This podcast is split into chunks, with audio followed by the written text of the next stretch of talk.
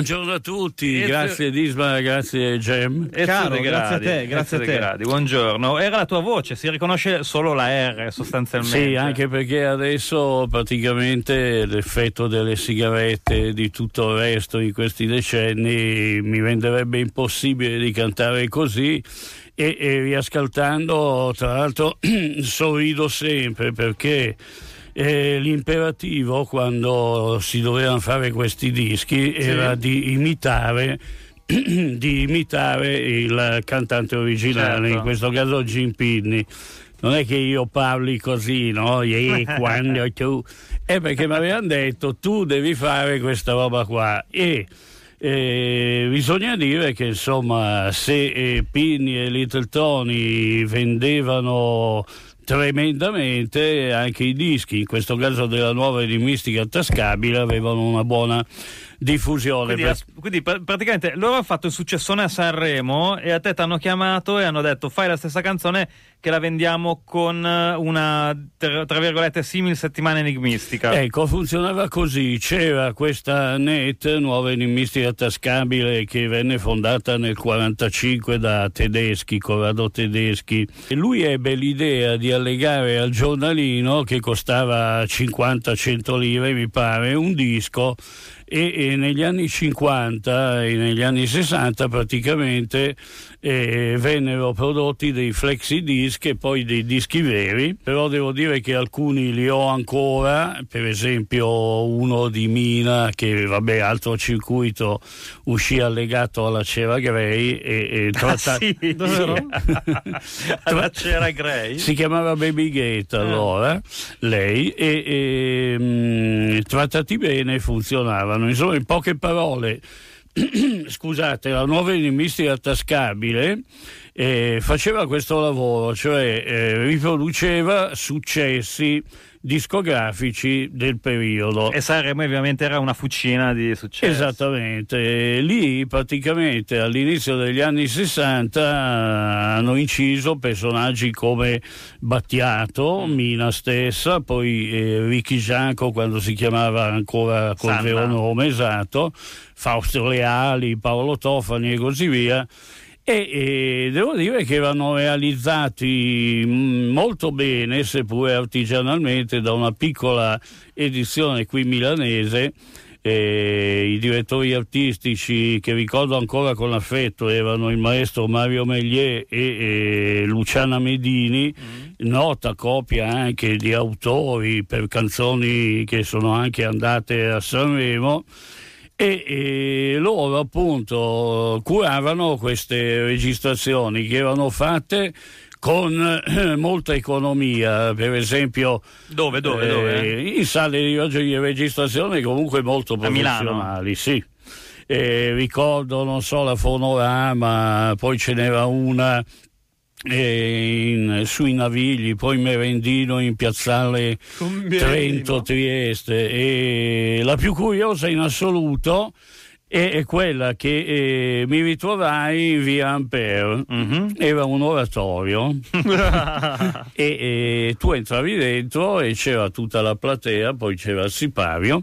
Dietro il sipario c'era eh, dei microfoni, una cabina e un mixer e un anziano signore che era un ottimo tecnico che fuori dal circuito e, e lì registrammo anche un paio di canzoni. L'unico problema è che ogni tanto sentivi in sottofondo i ragazzini. Ah, davvero? ah, era proprio artigianale artigianale. Molto artigianale. Il- I lavori, come ho detto, erano abbastanza fatti bene, l'unico problema era quello del tempo, per cui eh, le basi erano mm, molto spesso create ad hoc, Mm, con mm. proprio il minimo di strumentisti. Al limite la sezione archi erano tre violini che venivano Raddoppiate, ripistati, mm. triplicati e, e in qualche caso c'era eh, la base originale mi ricordo un episodio relativo sempre a un festival di Sanremo nel 65 noi dovemmo registrare prima o poi una canzone di Remo Germani ci dettero la base originale, l'unico problema che era due toni sotto. Io dovetti cantare, mi sembrava di essere Johnny Cash, proprio al limite. Dicevo, eh, erano prodotti artigianali in cui sicuramente non sentivi la stonatura. Mm. L'unico problema era il tempo per cui riascoltando tante volte magari pensi si poteva rifare quella, quella frase, quella parola. Perché c'è qualcosa fuori Quelli, tempo. No, che magari poteva venire meglio. Mm, però cioè... te la tenevi così ormai. Eh? Ormai te la dovevi tenere così. E te la tenevi così perché al massimo tre, tre cose andare perché certo. bisognava spendere meno. spendere il meno possibile. E, e ehm, per esempio, ehm, per quanto riguarda Sanremo, appunto, io eh, ho iniziato a collaborare, va bene, nel 63 con un pezzo in giapponese che si chiamava Sukiyaki, me lo ricordo. Davvero? Mm. Sì. Raccontate? Cioè? E, era in originale di un certo Kyu Sakamoto e fu l'unico pezzo giapponese, o perlomeno il primo, ad andare ai vertici delle classifiche americane. E, e infatti decisero di farla, eh, ricordo la segreteria di redazione, ricordiamo anche quindi Maria Teresa De Rosa che doveva stare assieme eh, e curare tutti, tenere insieme tutti questi pazzi scatenati, la quale si mise lì col disco eh, a tirare giù parola per parola fonetica. ah, per cui lavoraccio io, terribile. Sì, dico delle cazzate se squipedali, probabilmente ai limiti della pornografia, ma è quello, è, è quello che si sentiva e dicevo appunto a Sanremo per quanto mi riguarda eh, eh, ho fatto pezzi per tre edizioni 64 quella che abbiamo sentito poi eh, la prima che incontro, qui un altro episodio, siccome eh, bisognava incidere a tamburo battente e quindi dovevi magari fare una seduta con 10 registrazioni. Uh-huh, certo. Io dovetti dormire fino alle 5 e mezza, mi svegliavo. E poi fa, faccio appunto sta, la prima che incontro che richiedeva una grinta mh, mm, terrificante e, e ho mezzo addormentato vabbè poi ma sei diventato ricco con le grandi no. vendite delle no no perché però campavo bene cosa prendevi a disco? ci davano 5.000 lire a disco oggi 5.000 sarebbero 5.000 lire a disco sì ci campavi una settimana eh, cosa perché... sono 200 euro tipo 100 euro credo di sì mm. perché calcola che vabbè i dischi veri costavano costavano 700-800 lire, con la net li pagavi mi sembra 2,50, mm. quindi c'era un, uh, un rapporto sì, qualità-prezzo sì, decente.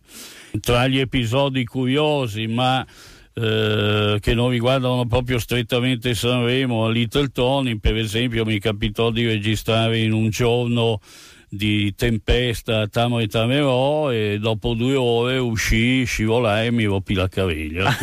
Ma davvero?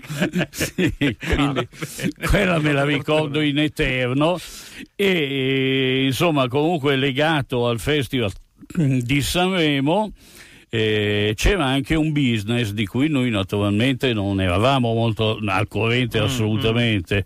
Mm-hmm. so che una volta uh, ci portarono in tre o quattro in un posto in Corso Magenta dove eh, su una specie di palco con due altoparlanti per cui cantavamo in playback mm-hmm. e eh, un uh, sipario dietro ci piazzarono uno per uno naturalmente davanti a una cinepresa e fecero probabilmente un clip. Certo, un video. Un video, poi I mi risulta... Musicarelli, no, che... quali erano i film? I no, però erano delle cose che mi risulta forse, boh, erano delle video strane che andavano all'estero. E, e l'ultimo episodio che volevo ricordare riguarda il 66, mh, mm, eh, quando eh, incisi il ragazzo della via Gluck. Sì.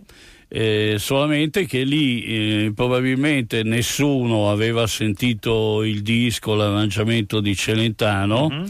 e, e, c'era solamente lo spartito, quindi eh, gli arrangiatori del pezzo misero insieme una roba swing tipo davvero?